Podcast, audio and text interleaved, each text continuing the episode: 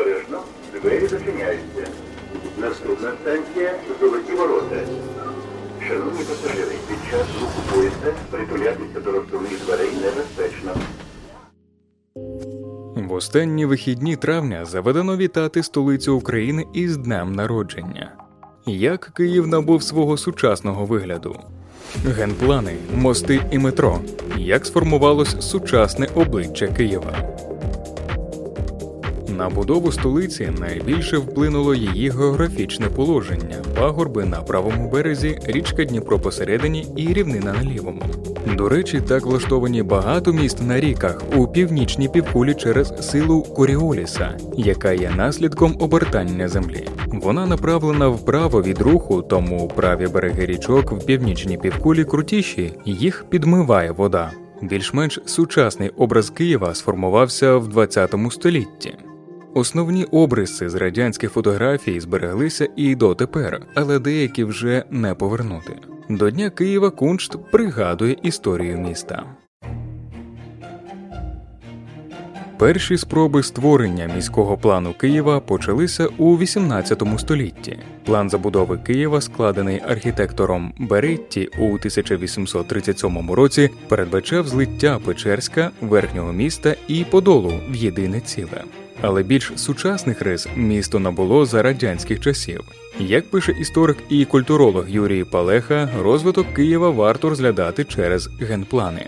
Поки столицею був Харків, Київ розбудовували не надто активно. Наприклад, на початку 1920-х років за один рік могли збудувати один будинок. Коли у 1934 році Київ став столицею, довелося терміново розробляти генеральний план. Ним зайнялася команда архітекторів на чолі з Павлом Хаустовим.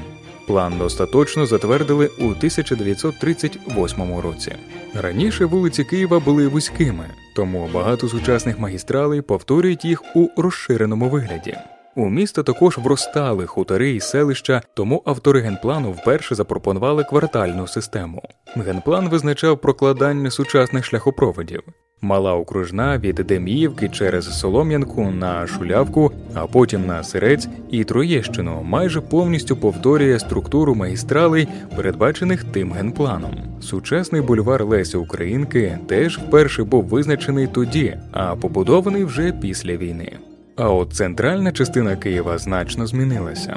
Забудови в центрі почали зносити. На її місці мали з'явитися монументальні простори. Михайлівський золотоверхий собор підірвали, щоб на його місці спорудити будинок уряду, симетрично до будівлі ЦК КП У єдина будівля із запланованих, яку спорудили нині Міністерство закордонних справ України. Знищити планували і Софіївський собор, але цього не зробили через реакцію світової культурної спільноти.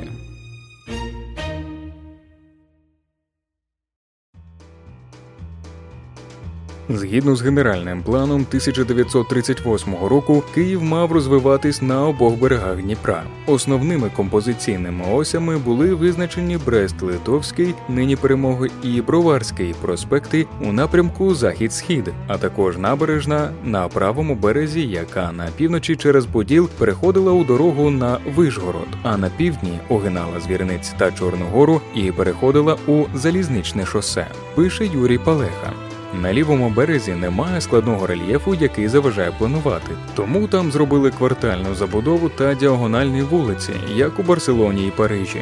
Під час Другої світової війни радянські диверсанти підірвали хрещатик, а перед відступом німці знищили свою забудову лівобережжя та Київських островів. Відбудова міста розпочалася після звільнення Києва, а новий генплан 1949 року продовжував традиції попереднього. Через Дніпро проектували шість мостів, зокрема і пішохідний. Нові житлові масиви зводилися і на правому Сирець Чоколівка, і на лівому соцмістечко берегах. Наступний генплан ухвалили 1967 року. Він врахував насамперед зростання населення. У 1958 році Київ став містом-мільйонником, а в 1960-х і 70-х роках темпи будівництва житла значно пришвидшилися. Генплан 67 передбачав навіть більшу кількість масивів на лівому березі, ніж є зараз. Вони мали йти на від вишеньок аж до зазим'я. У той час Київ перетворився на потужний промисловий і науковий центр. Будувалися підприємства військово-промислового комплексу. Навколо міста планували окружну дорогу, тож Київ набував типової радіально-кільцевої структури. У проєкті 1986 року вирішили відійти від цієї структури. Тепер Київ витягувався вздовж Дніпра. Межі столиці хотіли розширити за рахунок Вишгорода та Димара на півночі та Пирогово Чапаївки, Ходусівки й Осокорків на півдні. Це був останній радянський генплан, але його не судилося втілити через аварію на ЧАЕС. Про перший план столиці незалежної України довго сперечалися, і його завершили лише в 2002 році. Авторами були фахівці Київпроекту. Вони зберегли ідеї попереднього планування щодо розширення меж Києва за рахунок частини Вишгородського району на півночі, а також території Обухівського та Києво-Святошинського районів на півдні. Дискусії тривали, і в 2008-му генплан знову вирішили змінити. Про Дніпро і мости. Хоча найбільше будівництво мостів у Києві передбачалося повоєнним генпланом, сполучення між берегами було актуальним питанням і раніше. До середини 19 століття комунікація Дніпром відбувалася переважно на дерев'яних кораблях. У 1835 році у них з'явилися конкуренти пароплави. Першу пароплавну компанію на Дніпрі створили, щоб забезпечити будівництво Київської фортеці та Броварського шосе. Два пароплави підвозили камінь та інші будматеріали. Коли будівництво завершилося, перевізники зосередилися на комерційних рейсах, зокрема для людей. Перший постійний міст побудували у 1853 році. Його назвали на честь російського імператора Миколаївським. Міст будували 6 років під керівництвом англійського інженера Чарльза Віньоля. Але одного мосту було замало. Тому великою популярністю користувалися послуги товариства пароплавства по Дніпру та його притоках. Його заснували 1858 року. Компанії належали 10 пасажирських пароплавів та кілька буксирів. Опору Миколаївського ланцюгового мосту підірвали влітку 1920 року польські війська, коли відступали після боротьби з радянською армією. Розірвані ланцюги потягнули за собою всю важку споруду. Залишки мосту заважали навігації по Дніпру, тому їх підірвала вже радянська влада. Спочатку міст хотіли відновити у колишньому вигляді, але зрештою від ідеї відмовились. За проект нового мосту взявся Євген Патон, батько нинішнього голови Національної академії наук України. У 1924 році він презентував ідею нового мосту. Його будували 10 місяців і назвали на честь революціонерки Євгенії Бош. До відкриття споруди вона не дожила, вкоротила собі віку через сильний біль від сухот, туберкульозу. 19 вересня 1941 року. Під час Другої світової війни міст імені Євгенії Бош підірвали радянські війська при відступі. Потім його так і не відновили. У сучасному Києві поруч із цим місцем нині міст метро. Не лише поруч із цим новим мостом можна знайти залишки історії Києва. Так, поруч із мостом Патона серед Дніпра розташована трикутна скеля, яку прикрашає металевий птах. Це згадка про Гоголя. Мало який птах долетить до середини Дніпра. Скульптура стоїть на одному з фундаментів Наводницького мосту. Це загальна назва для кількох мостів, що існували з 18 століття. Останній дерев'яний зруйнували в 1941 році, а потім побудували металевий, але розібрали у 1953 році, бо завершили будівництво моста Патона. Поряд з Дарницьким мостом є зруйновані бики, проміжні опори, споруджені 1870 року для залізничного мосту інженера Аманда Струве. Той міст зруйнували в 1920-му поляки, як і Миколаївський. На Подільсько-Воскресенському залізничному мості збереглися опори, зведені на початку ХХ століття.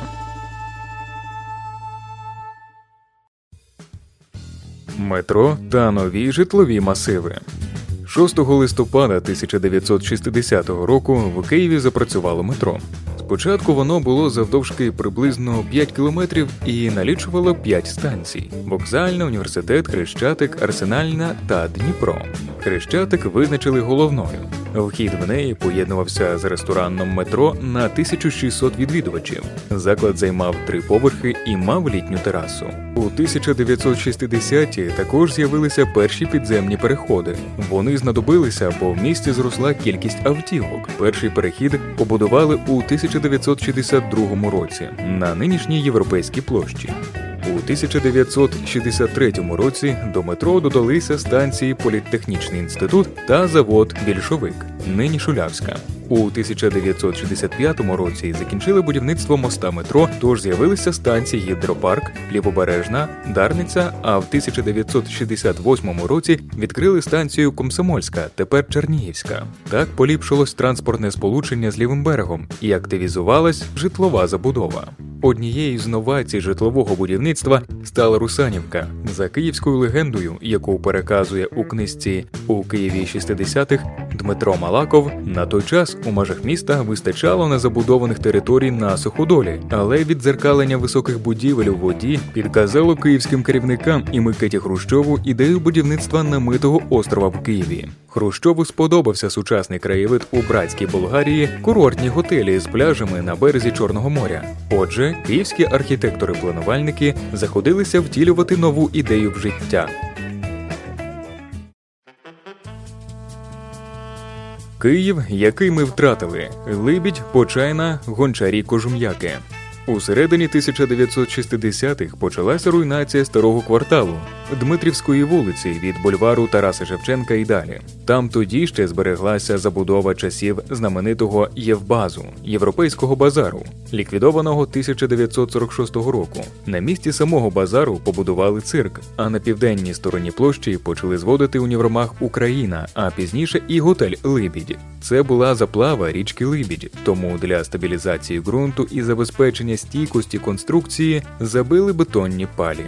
Не витримала забудов і притока Дніпра Почайна, яка вперше згадується ще в літописах. Річка колись майже зливалася з Дніпром, їх розділяла піщана коса. У 1720-40-х роках у косі зробили канал. Почайна почала скорочуватися, але ще в 1931 році її позначали на радянських картах. Ударом для річки стала забудова оболоні. Пісок для намиву житлового масиву добували з її озер та заболочених стариць, а річище перекрили лінією метрополітену. Втім, вона залишилась невеличкою річечкою, приймає притоки коноплянка, курячий брід та сирець і впадає у Дніпровську затоку Вовкувата. Одна з найдавніших історичних місцевостей Подолу урочище Гончарі Кожум'яки. Тут селилися ремісники, був історичний центр Подолу. Ремісничі цехи існували до початку 19 століття. За радянських часів місцевість занепала. У 2005 році район почали забудовувати чотириповерховими елітними спорудами. Тепер місцевість називають Воздвиженкою.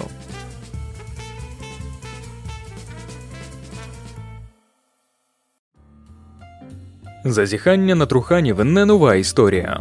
Сільські громади Київського лівобережжя входили до складу Броварської волості Острського повіту. Йдеться у книзі Сергія Лемехи Освячений Дніпром. До скарбниці повіту надходила плата від Київської міської думи за оренду острова Труханів, який адміністративно належав до лівобережного села Вигорівщина.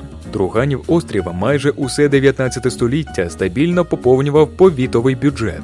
Ще 1856 року київський купець Вальнер взяв в оренду на острові 8 десятин землі. Він збудував паровий млин, лісопильню та цегельню, але підприємства збанкрутували. А от 1870 року Адам Гінтовд орендував на острові чотири десятини землі і влаштував на них осередок відпочинку і дозвілля для киян. За кілька років він відкрив на острові шинок, парк розваг, ресторан Ермітаж та атракціони. Острів з правим берегом сполучали два пароплави, які теж належали Гінтовду. Труханів острів став улюбленим місцем відпочинку киян, і згодом люди почали самовільно захоплювати ділянки і хаотично забудовувати острів. Влада дивилася крізь пальці на такі дії, тож у 1880-х роках на Трухановому острові нарахувалося 16 будинків, 9 хат, 32 землянки і 297 мешканців. З 1905 року на Трухановому острові було робітниче селище, яке розрослося на 400 будинків і більше 7,5 тисяч постійних жителів. Острів хотіли забудувати ще більше, але цьому завадила війна. Під час відступу з Києва німці знищили селище, спаливши дерев'яні будинки.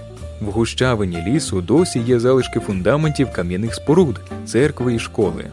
Після війни селище вирішили не відновлювати, а натомість облаштували зону відпочинку для містян та піонерський табір. До 1957 року на острів ходили рейсові катери, а потім з'явився пішохідний міст.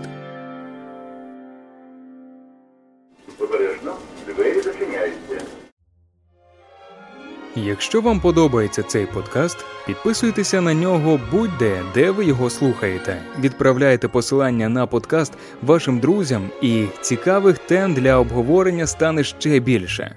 Якщо ж ви завзятий фанат подкасту, напишіть нам коротенький відгук та поставте 5 зірочок. Це допоможе іншим дізнатися про нього. І буде вам наука!